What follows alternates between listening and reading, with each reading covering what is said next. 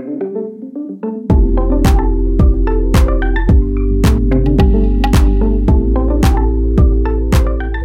and welcome to Displaced, a podcast from the International Rescue Committee and the Vox Media Podcast Network. I'm Ravi Gurumurthy. And I am Grant Gordon, and we are your co hosts. Today on the show, we are talking with Vali Nasr. Vali is the Dean of the Johns Hopkins School of Advanced and International Studies, also known as SAIS, and the author of numerous books on the Middle East and U.S. foreign policy. He's served in the State Department as the senior advisor under the Special Representative for Afghanistan and Pakistan, Richard Holbrooke, and really brings a wealth of insight and practical experience on how to think about not only Middle East politics, but foreign policy and foreign policy that responds to conflict and crises.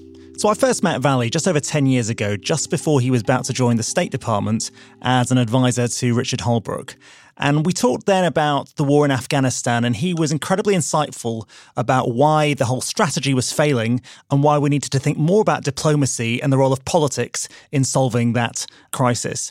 And this is an episode where we really look back over the last 10 years and more at the Afghanistan and, and Pakistan conflict and think about the lessons that are relevant both to Afghanistan and Pakistan today, but also about how you end wars generally. And this is something that we really dive into in this episode, which is when you're trying to make peace and end war, who do you need to be talking with? And we don't necessarily and only talk about that abstractly, but we dive into uh, Afghanistan, uh, the Taliban, as well as discuss Pakistani and regional politics. And this is really an interesting episode because I think it's a great aerial overview of how to think through um, from a you know 360,000 feet overview, which is more than the 36,000 feet that normally people say, uh, around Afghanistan, Pakistan, and this region. We're going to look at the lessons from Afghanistan right from the Bonn Agreement, which was when uh, a new government in Afghanistan was created. About 30 different uh, factions and warlords were brought together in Bonn to try and agree the basis of a new government. And that was actually a critical moment in Afghanistan's history because that was meant to bring together a big tent of uh, actors, but it crucially left out the Taliban. And that set the stage for the failure to really engage in a political process of reconciliation um, throughout the, uh, the 2000s.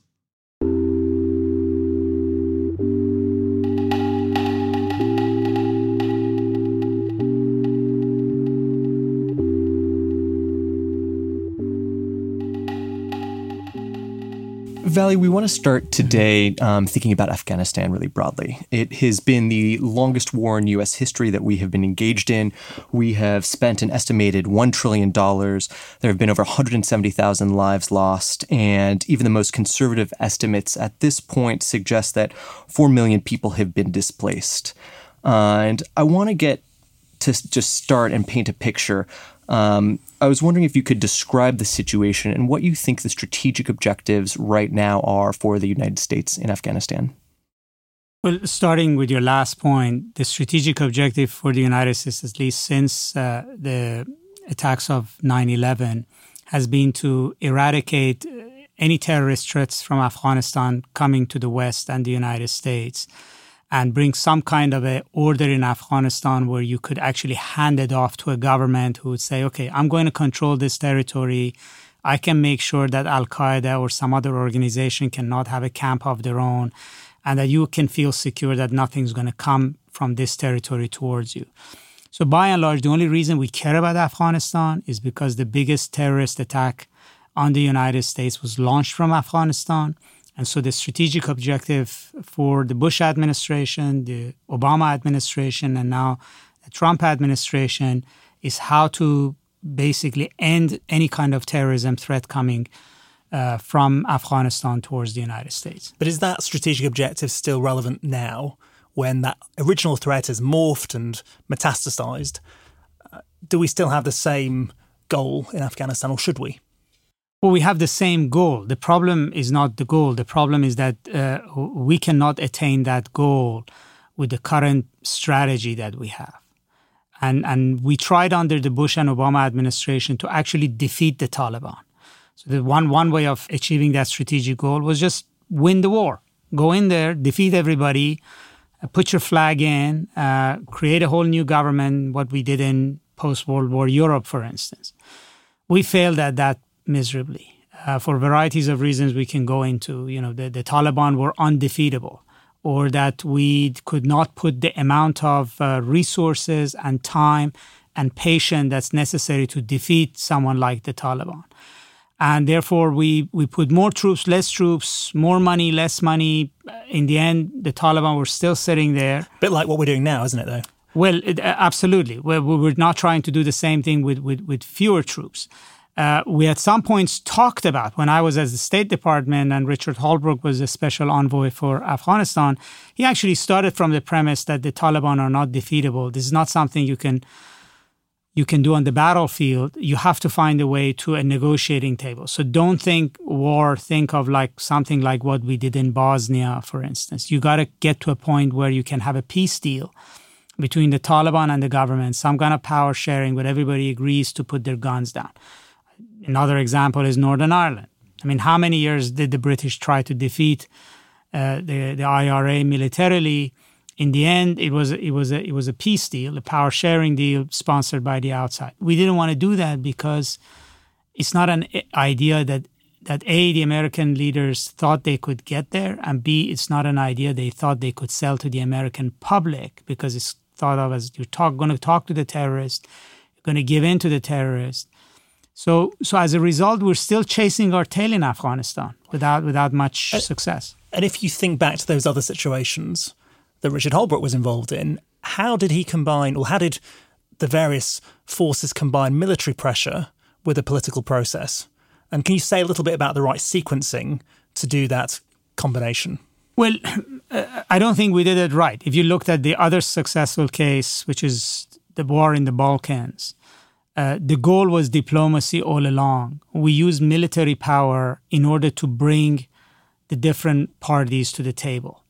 We gave weapons to Bo- Bosnians and the Croats so they could prove to the Serbs that the Serbs couldn't win. Then we began bombing or pressuring the Serbs. So everybody had a motivation to come to the table. So the military element was was merely a tool to strengthen diplomacy. In Afghanistan, we got it backwards we really thought because of the surge in Iraq, where in 2006, 2007, we put a lot of troops in and the tide of war in Iraq changed, that the generals and the, and the military men could just win this war militarily.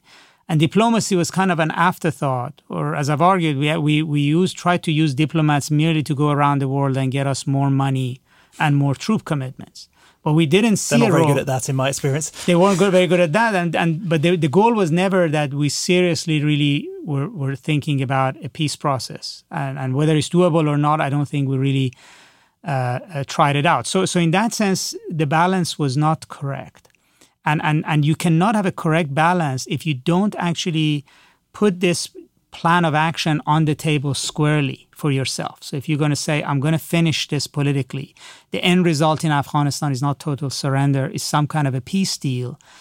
You're never going to uh, uh, create the, the, the right kind of order within your own organization to get there it gets at an interesting point, which is one of the fundamental questions of how wars uh, end. And when you look over the past 50 years, I think one of the interesting empirical observations is that, you know, prior to the end of the Cold War, about 58% of civil wars ended in single-sided victory. Mm-hmm. And in the post-Cold uh, War era, only about 13% of, uh, of wars of the same nature end in kind of unilateral victory. It's just something that you don't see these days. And I think one of the interesting implications is if you know that these are the kind of average outcomes in total for the ways that war end, what are the strategies that you take from the onset? Do you immediately, when deploying military force, know that the probability that this is going to land in victory is going to be so low that you then think about what the other strategic options and levers are? And you have to think about that from the beginning, right? It, it begs the question. Well, I mean, well, that's when we should have actually thought about it. When the Bonn Agreement was put in place, which essentially ended the war and created the new Afghan constitution, we could then have engaged the Taliban when we were at our peak in terms of strength. Um, another time we could have done it, I think, was when the surge happened. But I think, as you said, the main view amongst the military and the various political leaders was let's clear and hold the territory, and later maybe let's negotiate. Uh, absolutely. I mean, within within academia, there's a lot of theories and discussions about uh, looking back at history about where wars end. But but very little of this is actually brought into the policy making conversation.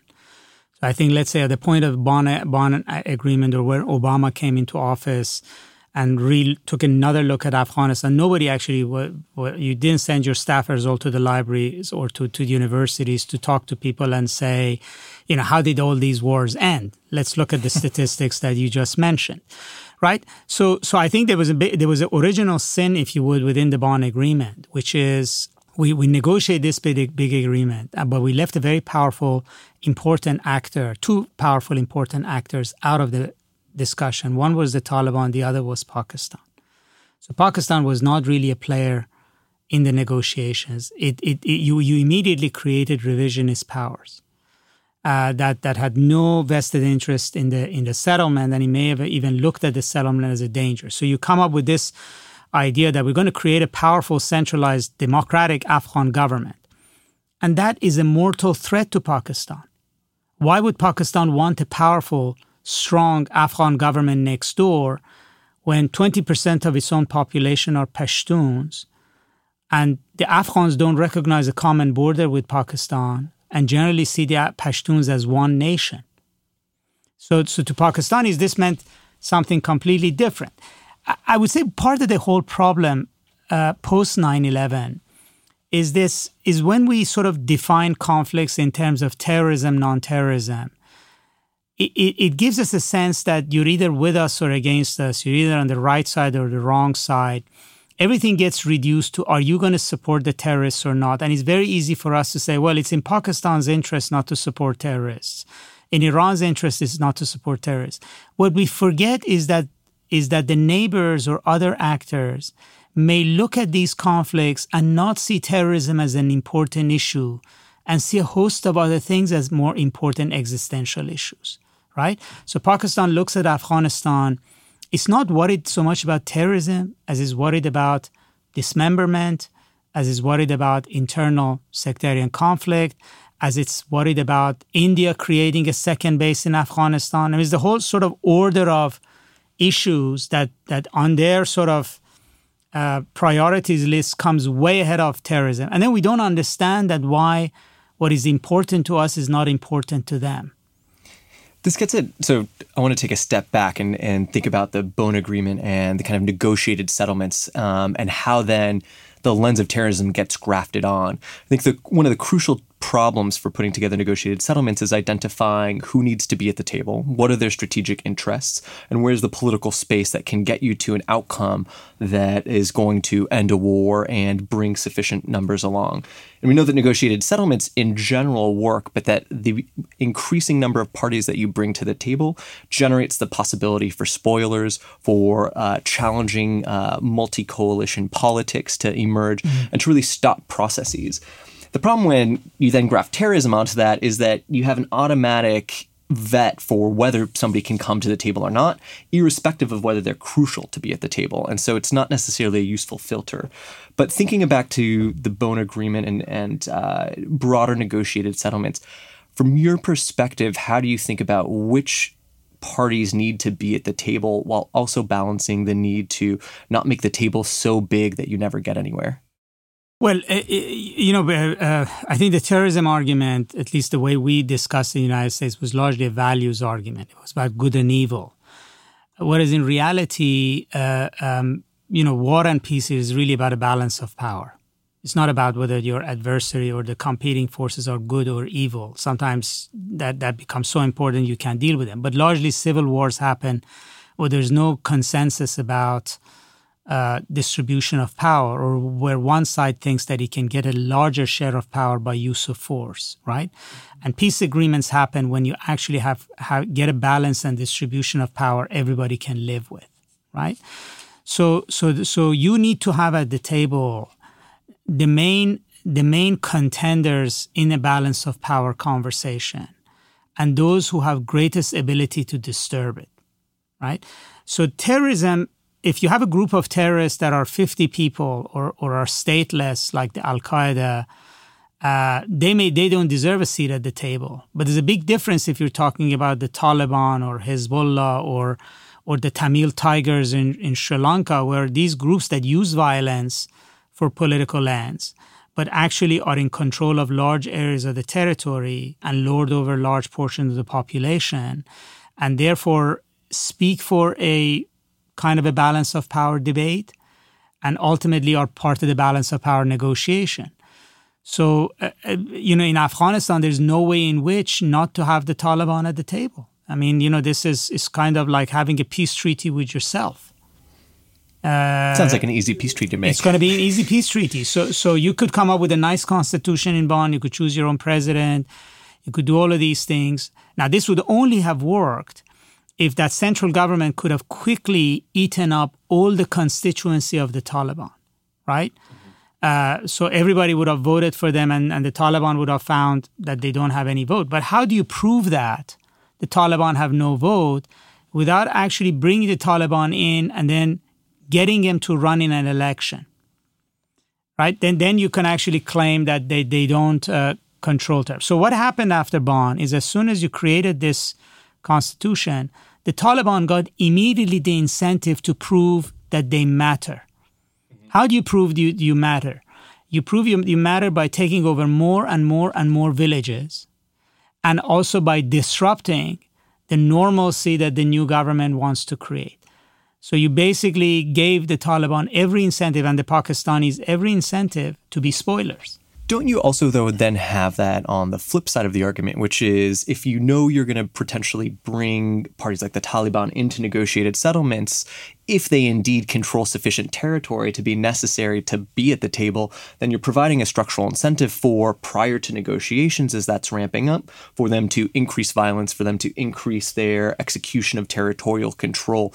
And so the sequencing is a bit different in terms of uh, when groups are ramping up, but the outcomes are somewhat similar in uh, in that you're generating the structural incentives for more control.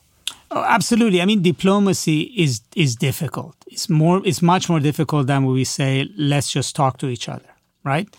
Uh, it's like the case of Northern Ireland, where Senator, uh, you know, Cohen said that you know this this was, uh, you know, four hundreds of dark days until the 401st day all of a sudden there was a breakthrough. You know, you just cannot get it happening. You're right. But when when process starts, everybody knows they're going to the table. Everybody thinks they need to get a better, bigger leverage than before. They need to puff up. They need to take over more territory. They need to show more force. Then there are also those who try to undermine the process. So, you know, when, when the Oslo peace process happened between Arabs and Israelis, there was an assassination of a of an Israeli prime minister by his own people, and on the Palestinian side, there was an escalation of car bombings uh, uh, and, and bus bombings in Israel to spoil to spoil the process.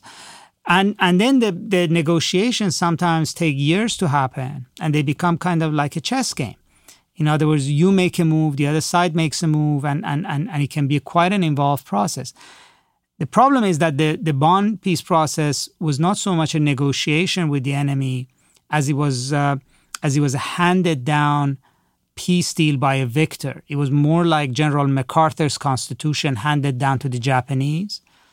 Then it was about you know a, a two sides who have ended up at a stalemate agree to to a to a negotiated end. And nor is Afghanistan like those civil wars you mentioned before the Cold War, where easily one side uh, triumphs over over the other.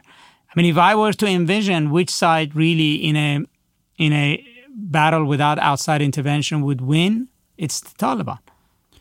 So one missed opportunity was obviously right at the beginning mm-hmm. during the Bonn Agreement. A second might have been when the US committed to a massive ramping up of troops as all the capabilities switched from Iraq towards Afghanistan. And at that point, I think there did become a, res- a recognition, at least, that Pakistan was central to solving the war. You were part of that, uh, working under Richard Holbrooke and the AFPAK creation, as it was known. Um, and at that time, I think Pakistan was central to the war in multiple respects. One, because uh, Al Qaeda had fled and were based out of the, the, borderland there. Secondly, the Afghan Taliban leadership was in Quetta, and, and Pakistan essentially sheltered and supported the Afghan Taliban. And thirdly, Pakistan was critical because that's how troops were supplied into uh, into Afghanistan. Now, if we think about how to actually elicit the cooperation of Pakistan in a deeper way than they did, because as you know, they basically cooperated to some extent on Al Qaeda, but much less so and not at all in relation to the Afghan Taliban. How do you actually elicit that deep cooperation? And, and what are the, the missteps you think we made in, in doing that? Well, I think you know you, you, you won't get you won't get Pakistan's full cooperation in Afghanistan uh, to the extent that let's say U.S. and Europe would, would have wanted, without actually addressing directly what are Pakistan's worries about Afghanistan and what are its strategic objectives in Afghanistan. You can't just be talking to them about what matters to you and not what matters to them. I don't think there's ever a case where an American leader actually asked the Pakistanis mm-hmm. or tried to really get it out of them. But was it even helpful at that time to hyphenate Pakistan with Afghanistan? Because I can remember talking to some interlocutors in Pakistan. They said we don't want to be don't want to be hyphenated next to that that place. We're you know, an emerging power. Well, that's absolutely right. So, so in terms of war planning in the U.S., it was a single battle a theater of conflict. So, so in that sense, it made sense. And uh, under the Bush administration, even in the White House, Afghanistan had been under a, under a war bureau with Iraq, and Pakistan had been under South Asia bureau with India. And the two people are in two different buildings and don't even talk to each other. So there was absolutely no coordination. So they thought that actually they were creating greater sort of strategic harmony and operational uh, you know harmony in, in putting these in, in, the same bureau. But the reality of it was that our Pakistan strategy was always driven by our our, our Afghanistan uh, priorities. So we were willing to put two hundred billion dollars into Afghanistan, which was kind of at that point like pouring water into sand. But we weren't willing to put ten billion dollars into Pakistan. I think if you'd reversed this formula, the war would have ended. Right, right in that and that and then you know uh, uh, if you but are you saying then that's because my assumption was that if you were going to get a deal with Pakistan, um, what wouldn't work was certainly what we're trying now, which is coercive diplomacy, a, very transactional approach where we take away aid, but nor would simply recognizing that. Uh, Pakistan has a role in the future of Afghanistan, and that we're going to involve the Afghan Taliban and the Pakistan in the future of that country. It felt like you needed much more than that to bring Pakistan to the table, such as a promise even of a uh, civil nuclear deal along the lines that Bush gave India, or uh, a vast, vast increase in aid, or uh, trade agreements, those kind of things that recognize the economic uh, needs of Pakistan in its own right, rather than just as a means to an end in Afghanistan? There, definitely is a lot that would have had to go on the table. So the question, Ravi, it's a very good question. It's a question I think that that uh, that American foreign policy makers should have asked themselves and never did. First of all, how important is the ending the war in Afghanistan to you? Right? How important is it? Uh, is it important to, to the tune of 300, 400 billion dollars? If that's the case, how much of that should you put just in Afghanistan itself? If you really believe, as nowadays we're hearing, that the key to ending the Afghan war is in Pakistan, why do we keep spending money in Afghanistan? Right? So if we come back and say, no, this war is not worth a lot of money, right? We're willing, uh, you know, we're not willing to put this much in Pakistan, then you've answered your own question. Or you come back and say, no, this war is important. Now, Pakistan's not going to get everything it has on the table. We're not going to go interfere in Kashmir on their behalf or a civil nuclear deal is off the table. But maybe a trade deal might be on the table, right? It might be worth our while if we really, really claim that terrorism is the is the scourge of our day and it's the most important foreign policy issue. If it's that big a deal, isn't it maybe wise wise idea to to have a textile deal with Pakistan? I mean, what's the cost of that textile deal? Maybe that money you're pouring into Afghanistan, you should give it to southern states of the United States that, that would be hurt by the textile deal and get the textile deal. Or that, you know, the, in terms of Pakistan being involved in the future Afghanistan, it always will be. Uh, there's no way of keeping him out because their clients, in the end, are whenever you get a deal, the Taliban are going to run for office. It's kind of like Shiites in Iraq. I mean, you can't you can't expel the population and bring a whole different population in. So there's some things we could have maybe we would have done, some things we wouldn't have done, but we never started from the position of what does it take to change Pakistan fundamentally. So we, we, we limited ourselves to specific day to day things we wanted from Pakistan. So the countervailing argument, though, mm. would be that actually we've been using aid to induce behavior change in Pakistan for many years. I think in the post 9/11 years we allocated around 20 billion dollars in foreign aid to Pakistan and and they remain I think the sixth highest recipient of aid um, after Afghanistan, Israel, Egypt, Iraq, and Jordan. And just to give a, a sense of comparison, right, our, our 2017 foreign assistance budget is about $42.5 billion um, per year. So comparatively, Pakistan is actually receiving quite a bit of aid um, with the goal of having them be more of a cooperative ally. And so, you know, I think one question is, wasn't that enough? And, you know, the countervailing kind of question being, how much is enough, right? Like, how much aid are we actually going to allocate to induce this type of cooperation? Does it actually then even serve its transactional purposes of doing this, or is aid not actually going to even reach those ends? Majority of the aid we give to Pakistan is military aid, and uh, and and most of it is really subsidy to American industry.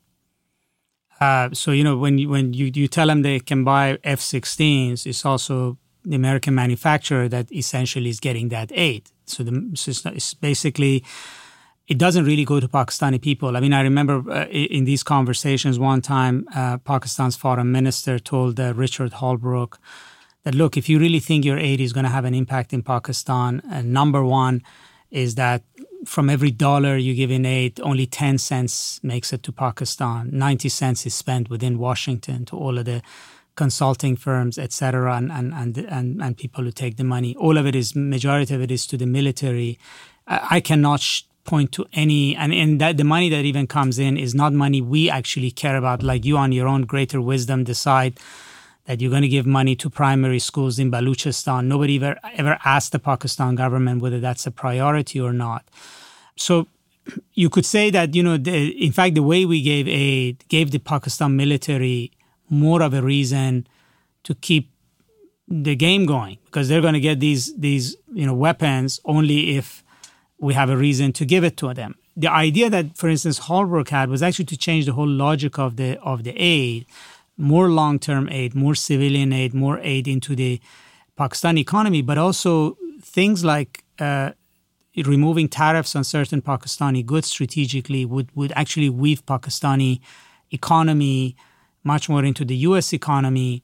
And, and generally using aid uh, less transactionally and more strategically to say that in the longer run we have an interest in the country. Now, it's so, not. So, a, so let's imagine that um, you'd managed to convince people that we need to do a big deal with Pakistan with a free trade agreement, uh, recognition of Pakistan's involvement in the future of Afghanistan, uh, a large aid package that's long term in its commitment, much bigger than the amount mm. on the table for civilian aid. It feels like there are a few challenges that mm. would, would make that still not work. One is trust. Why on earth would the Pakistanis trust that this is not going to be a one off or a, a very short term thing? We could have a, a, Donald Trump turning up and rip it all up. Mm-hmm and therefore they would probably still hedge their bets and not give up their proxy actors in Afghanistan or elsewhere. Um, the second concern I think that uh, I would have would be what would be the impact on Iran and others? Wouldn't they say, hang on a minute, you can't go and empower uh, that actor? What about us? In the same way that you've seen the uh, fallout from the Iran nuclear deal causing a lot of backlash with Saudi and others. So, how would you have actually squared that difficult game of chess? Well, in the in the uh, uh, are a couple of things. One is that there are there are diplomatic approaches that fail. I mean, nobody's uh, says that you know you necessarily are going to succeed. Look, the Oslo peace process was successful for ten years until it completely failed, right? So uh, the question so the question is, could we have tried it, right? Uh, so did did the particular strategy that followed the Bonn the Bonn agreement of of, of focusing on nation building in Afghanistan, factoring out the Pakistan factor and pouring hundreds of billions of dollars was the right strategy. Now that looks right to have been a bad strategy and failed, but could have we could have tried something else. And the only other thing would have been uh, to actually have created a, a, situation in which all of Af- Pakistan's neighbors would have had a vested interest in, in, in the outcome in Afghanistan, would not have been afraid of a united centralized Afghanistan.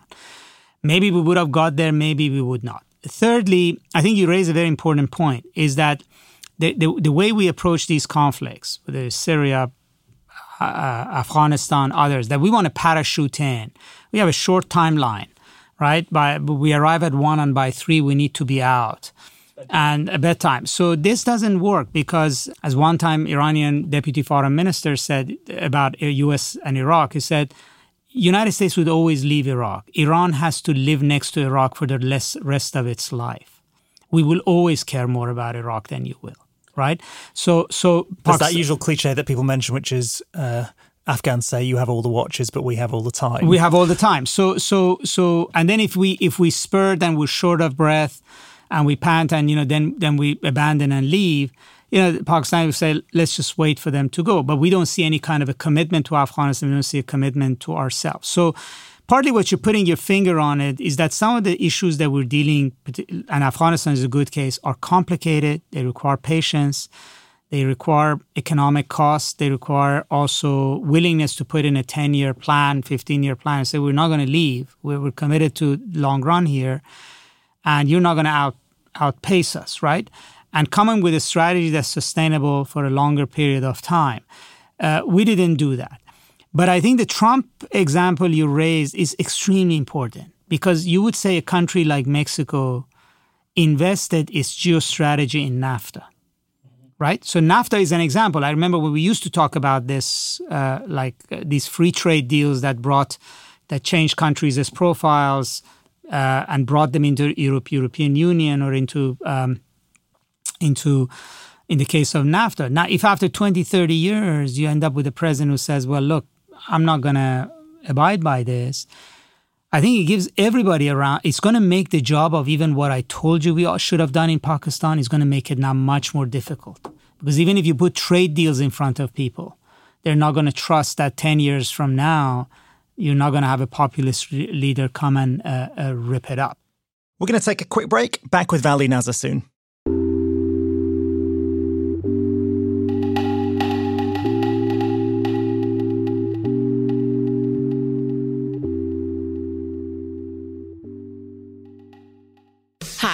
Ana Marie Cox, host of With Friends Like These. It's a show where we talk about the differences between us without letting them divide us. I have conversations with people across the political and cultural spectrums about what they believe and why. This isn't another show where a liberal or conservative either yell at each other or try to find common ground. This is about learning to see through someone else's eyes. With friends like these comes out every Friday. Hope you follow along and you leave feeling inspired to listen to those around you.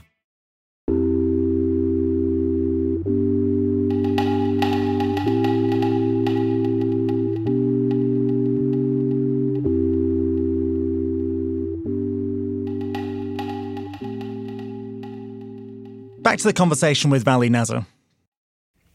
This is, I mean, this is one of, I think, the ways in which the long term implications of the Trump administration get uh, underestimated in certain ways, which is uh, he is in large part breaking deals that we thought would endure for generations. And it's going to reduce the political space to generate these types of agreements longer term. But then what's actually happening right now geopolitically is a reduction in any commitments that we make that's longer term than one electoral cycle. When I think what you're arguing is that, you know, the commitments we need to be making are on the 10, 15, 25 year time horizon. And so if the if the nuance and sophistication need to come around sequencing long-term commitments and credibility around both of those pieces, I think the space for that is is reducing right now in a way that's ultimately going to reduce the foreign policy tools available to actually end uh, end settlements. And I'm curious as to whether how you think about what the strategic implications are for what other levers are therefore going to become more comparatively valuable. Well, you know, in settling in settling wars, particularly ones we that we parachute in and and, and want to fix. I mean, the, the, the you you either have to show countries that you have the will and capability to militarily finish these conflicts. We failed in that in Vietnam. Uh, we failed that in uh, in Afghanistan. We failed that in Iraq. Right. Uh, so, so th- those are powerful lessons. So, so for, country, for, for whether you're the Taliban or other insurgent groups, you may come to the conclusion that that look, uh, the the U.S. only is not is not willing to commit to long term military engagement. And if you can survive in the battlefield long enough, the US will leave. So, so the question of us ending the wars militarily is not compelling to all protagonists, right? And the other side is that if you're going to negotiate a peace, would countries really trust their future and their strategic well being to you? Let's take the case of Pakistan and at least the current leadership in Pakistan. They look at next to them is India, their big rival, is getting richer, bigger, more powerful. They would see a government in Afghanistan that's going to be allied with India. If they they they they let this happen, they could they would see themselves as an absolute loser. So either they have to throw the towel in and say, "Fine, we agree to this." Uh, and we're going to be different players, or they're going to resist this altogether. So, you know, if the US comes in and negotiates a deal with Afghanistan, it has to be acceptable to all these people. But the US also has to give a guarantee that I'm going to stand behind this deal. So now the US is actually not only have NAFTA is put into question its commitment to NATO under Trump, it's put its commitment to protecting Korea and Japan into question. If you're sitting in Pakistan now and you're looking at this, you're not going to trust uh, what the US uh, may promise. Yeah, the usual approach to tackling these trust and commitment issues is to create institutions like NATO and that's right, and EU, and, and when those are crumbling, you do start to worry what what to do. Can I just take you back though to this question about trust and mm-hmm. Pakistan? So, if you put out put out that big offer, and it's still not getting traction, one way of actually hopefully getting engagement is to highlight the gap between the positive deal versus the consequences mm-hmm. of doing nothing. And I think we talked about this many, many years ago. And you could imagine saying to the Pakistanis that there is another path that is uh, less attractive, which involves uh, the US and the UK basically using Iranian and Indian proxies to balance Pashtun power in the south. And, and that would be the implicit mm-hmm. threat of not going for the deal. The question I'm interested in is how do you, in diplomacy, combine a certain degree of threat while building trust? Because it feels essential that you do need that implicit threat to be able to sometimes create the incentives for actors to cooperate. No, absolutely. There has to be threat of uh, violence. I mean, you know, in the case of Vietnam, Henry Kissinger tried to use that in massive aerial bombardment of North Korea and, and, and Cambodia, fully well knowing that that's not going to win the war, but it but he hoped that it would bring the North Vietnamese to serious negotiations in in uh, in in Paris, and eventually it did. But you know, we're still reeling from the cost of the war. In Bosnia, for instance, the U.S. armed the Bosnians and the Croats, so the tide of the war began to turn against the Serbs. And towards the end, actually, the problem was not bringing the Serbs to the table, is that the Croats and Bosnians thought they're winning. They didn't want to come to the table and uh, and so so very clearly we used and then later on in the case of Kosovo the US resorted to aerial bombardment of uh, Belgrade and, and and and the Serbian military in order to force Serbia to come uh, to the negotiating table. So yes, you have to do that. You have to basically uh, raise the cost of intransigence. But but the diplomatic offers you put on the table also have to be real. So the trust building, uh, I mean, there are, there are sets of things in, in diplomacy. They're, they're called confidence building measures, or nowadays there's an acronym for it, CBMs. So you have to identify things that you agree on and you deliver. I mean, in many cases, people say prisoner swap. So if you actually arrived at a prisoner swap agreement with uh, with the Taliban, that that because it's a very simple deal it's very transactional. If both sides keep their keep their word at least they know they can they can talk and cut a deal. And then from that you may go to something higher like a uh, you know safe zone uh, safe passage area. And then you you you can you can keep going up so in dealing with a country too once you sort of arrive and say okay i'm i'm, I'm willing to ne- start negotiations let's say on a ta- on a tariff deal but you know i'm also willing to uh, openly uh, uh, bombard you know taliban positions uh, in, in this area or i'm going to publicly shame you in the press doing this while while while we do that. So so that's where actually diplomacy becomes a a, a very a, a very sort of engaged game but but the, but the more important picture is that you have to put in the, on the table for yourself and the other side a vision of where you're going, right? They have to first, uh, first of all agree to that. So you, you would say, look, I'm looking at a grand peace deal in which your issues will also be addressed. Now, if you come in, these are the list of benefits to you, and we can negotiate about that. But if you don't come in, this is the list of pain that will come your way. And how would that have played out actually in bringing peace to Afghanistan? So, if we'd have actually uh, built up the confidence with Pakistan and essentially got them to play ball, how would the end game have actually happened in terms of negotiations? And what kind of changes would have been required to enable that to happen? For instance, would you have had to have a new constitution that decentralized power in Afghanistan so that we can actually divvy up a share of power more evenly? I, I, think so. I think actually that would have been required because that, that basically, I, I think the Pakistanis are very were very sensitive to that. If southern Afghanistan is very tightly controlled by Kabul, that then it will become a base of operations for for India. And I remember years ago, a Pakistani three star general said, Our objective is not to confront Indian divisions on two borders.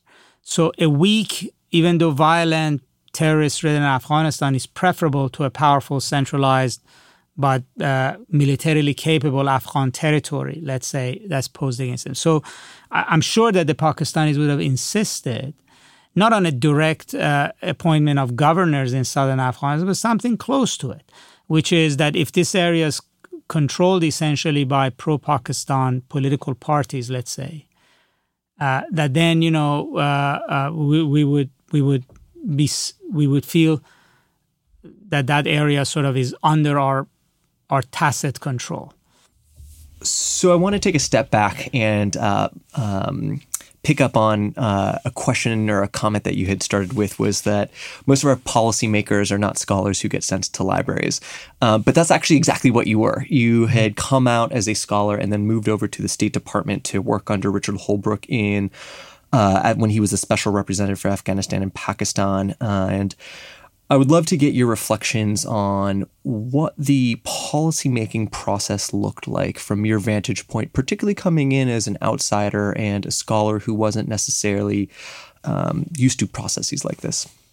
So it was difficult. I mean, uh, um, academia ultimately looks at the trees, but but really makes much more sense of the forest. And and particularly my background and a few other academics who were brought in by Holbrooke had a much better sense of history uh, that Afghanistan and Pakistan were not born in 2001 as sort of generic twins that don't get along. There's, there's, a, there's a long history between them and, and, and there's historical memory there.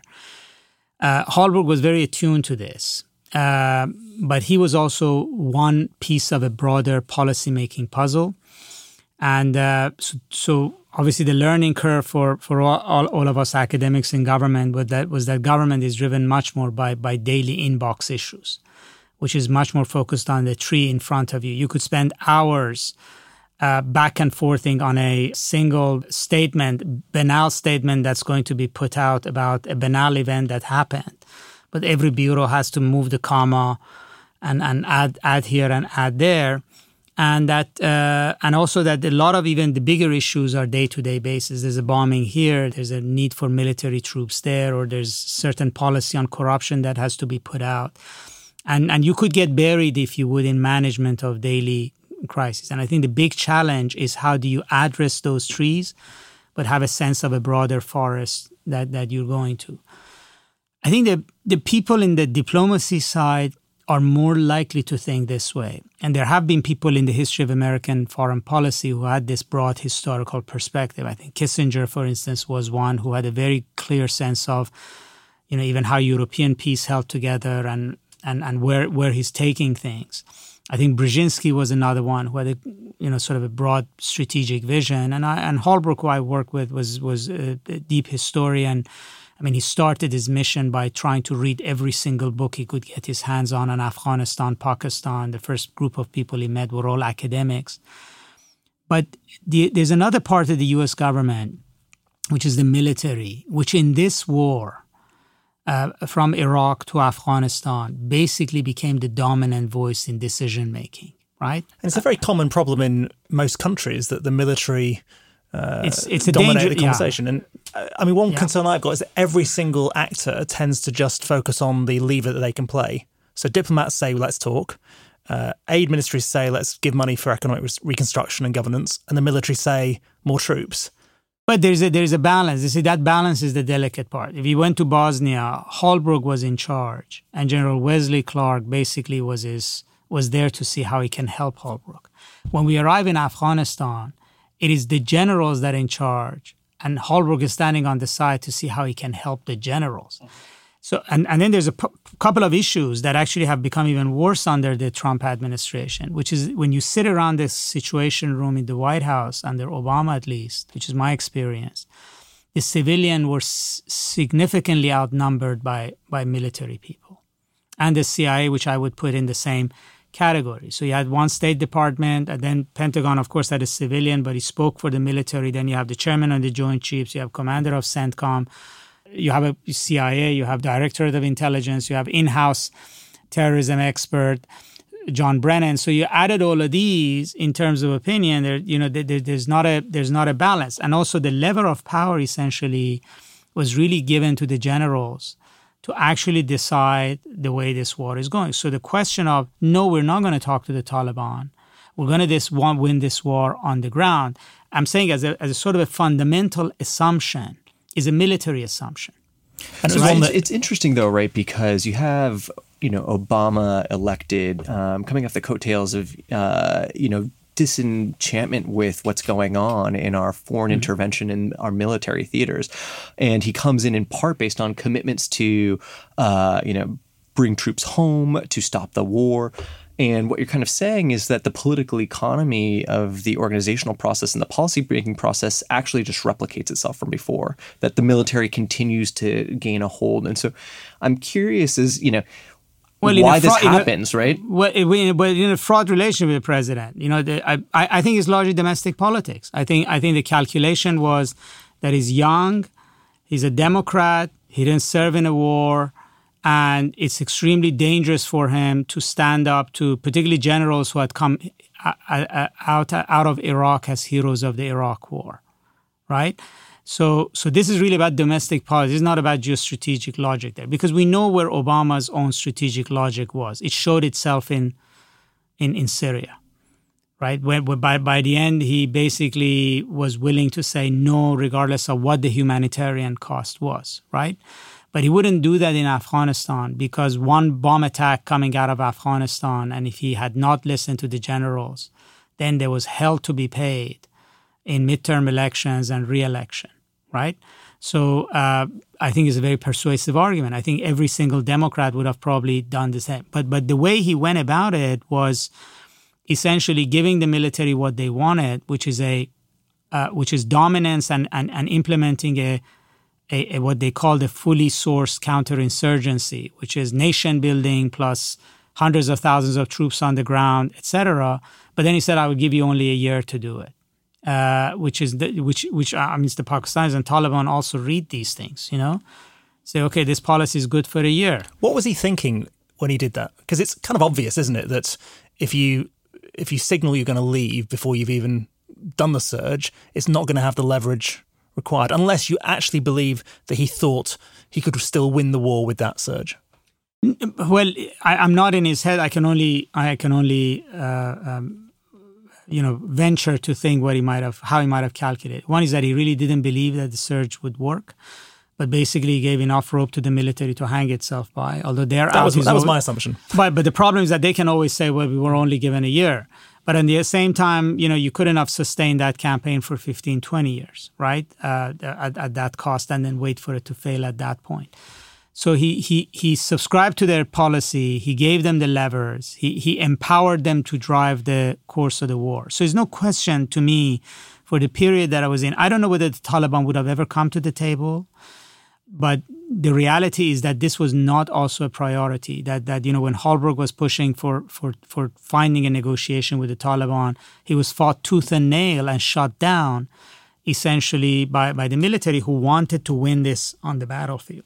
Want to I want to pull a strand that you said about Syria in just a second because I think it gets to another way that wars end. But right before moving there, when you take a step back and reflect on your time in government, what do you think, in broad terms, individuals who are not at the policymaking table underestimate about what the inputs are, about what the constraints are, whether they're American political domestic mm-hmm. audience costs, like you're talking about, the challenge of interagency coordination. What do you uh, reflect on and think through is, as the one thing that people don't see as much as they should? I think when we're outside, we constantly think about the US ought to do this or ought to do that, or it's very easy to sort of completely change ways and, and, and do things very differently. But in reality, the US government is extremely complex and complicated. It's like trying to navigate through a slalom course with an aircraft carrier, right? It, it turns ever so slowly. It's very difficult. It's it's extremely difficult process. Uh, inertia, uh, you know, uh, vested interest, uh, implementation issues are extremely complicated, and. Um, and, and therefore, um, you know, drastic policy change can only happen once in a while uh, like opening to China, and that's why these things become such a big historical uh, events. So the question is how how how can we you know move, move things around? The second thing I took away, and, it, and it's a reflection on where we are in the United States today, is that the is that the job the U.S. government is built on institutions, interlocking, complicated institutions. Uh, now it's not easy to unravel these interlockings, but these are manned by by people and there's a tremendous amount of value in each of these institutions. And that's what has kept our world and our foreign policy together. So when I look at the way in which sort of this is being hollowed out today, uh, that actually gives me a lot of worry because the questions today is not about whether we actually can formulate and think through the right policy. The question is, can we implement absolutely anything if you don't even have those institutions working? What a perfect moment to pick up on Syria then. Mm. so you said before that the essence of creating order is either all out victory or some sort of balance. Mm. Now, what we're seeing now is a certain degree of dominance by Assad, Iranians, and, and the Russians. Do you think that shakeout, that uh, settlement that is happening right now, is going to be a stable arrangement? Or do you think that we're just at another inflection point when we're going to see Iran, Turkey, Saudis saying, hang on, we're not prepared to accept this. This is an unbalanced Middle East order. It, it, it is an unbalanced Middle East order, but but the reality is those who want to challenge it have to have a sense of what is it that they're going to achieve, right? First of all, if we look at Syria today, the Arabs have been knocked out completely. There are Arabs on the ground in form of Arab opposition groups, but Qatar, Saudi Arabia, etc., uh, those sort of Gulf powers are no longer real, uh, real players in Syria. Jordan is there, but sort of as a subsidiary of U.S. military, right? So who are the one, the big decision makers in the fate of Syria? It's Iran, Russia, Turkey, and then this combination of Israel and U.S. military capability. And I think the facts on the ground suggest that the war is coming towards an end. Assad has won all the parts of Syria that matter. He's shown tremendous ruthlessness in eradicating all the pockets that remain there is no force on the ground that actually can undo this. The Turks are eliminating the Kurdish forces. The US can hit at the Revolutionary Guards and drop bombs on Syrian bases, but the US or Israel are not willing to put f- troops on the ground to actually, uh, you know, change the military calculus on the ground. And I don't see evidence that they are willing to put the skin in the game in terms of really standing up a credible you know Sunni force that's going to go against uh, these forces. So in some ways we can see what the fate of Syria is. Now now the outcome still might be decided. In other words, Syria can still fracture between areas under Assad complete and then areas under the Kurds and uh, under non-Assad forces, or that the country could divide altogether. The, the people, uh, the, there is a possibility of a negotiation also there as well. So, which is what the Russians are trying their hands on they really are trying for a Bonn agreement. Let's put it that way, right? And it's kind of interesting that essentially Russia, because of their military investment, are leveraging that to create some sort of political deal, and the US is basically standing aside. But the Russians have two advantages. Uh, one is that you're right, they did get involved, we didn't get involved. And, and their involvement has been victorious despite all of the doubts that we said that they're going to crash and burn. And thirdly, is that they talk to everybody. I mean, you know, Israel's prime minister has been to Moscow in the last two years seven times. He talks with Putin routinely. Iran's president, Revolutionary Guard commanders, on a shuttle flight back and forth to uh, to Moscow. Even Saudis, UAE, Qatar, they all talk to Moscow, right? So the so the so the Russians have a combination of military might and diplomatic access, and now the desire to finish this war, right? And that's why you're seeing all the diplomatic activities in Astana, in Sochi, with the Russians.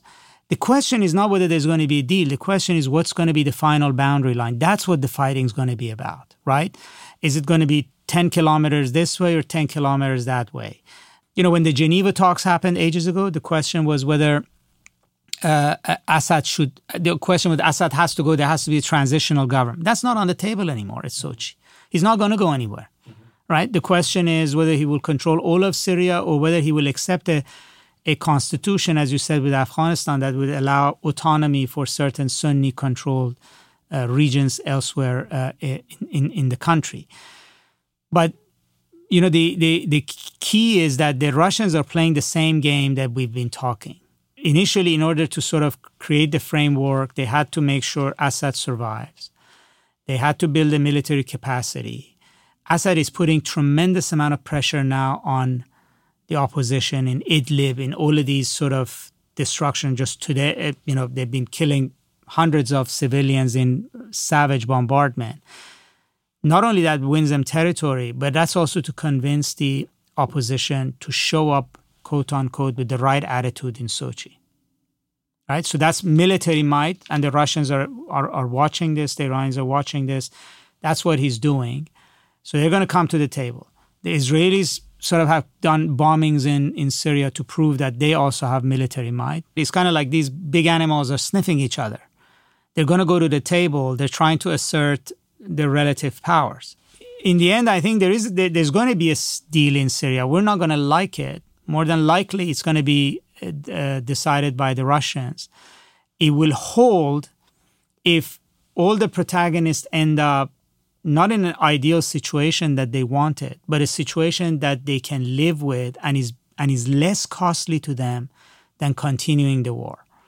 And when we bring it back to the human impact, what do you think that means for the millions of refugees now who are spread across Jordan, Lebanon, Iraq, etc., Turkey? I, I think that's a whole different dimension this conflict because I think particularly out of Syria, we have now realized that the refugee issue is has, has found a completely different geopolitical meaning. Yes, the human suffering toll, the humanitarian reliefs dimension of it is, is, is sort of unthinkable and is galling. But but the refugees have now reached a scale that they are changing the geopolitical map of Europe and the United States.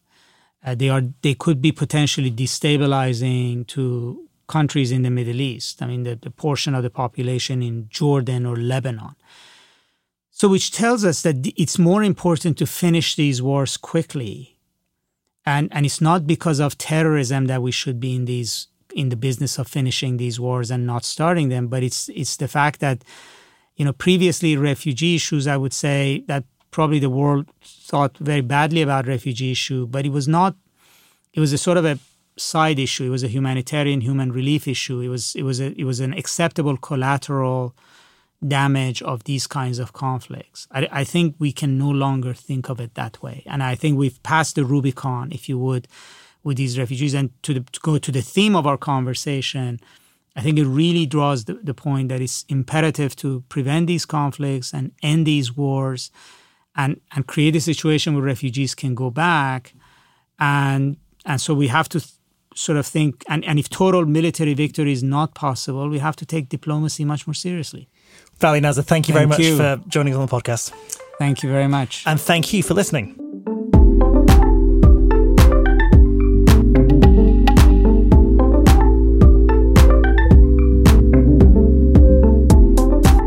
Thanks for listening. Our senior producer is Golda Arthur, Jelani Carter is our associate producer, and Jarrett Floyd is our engineer. Vox Media's executive producer for audio is Nishat Kurwa.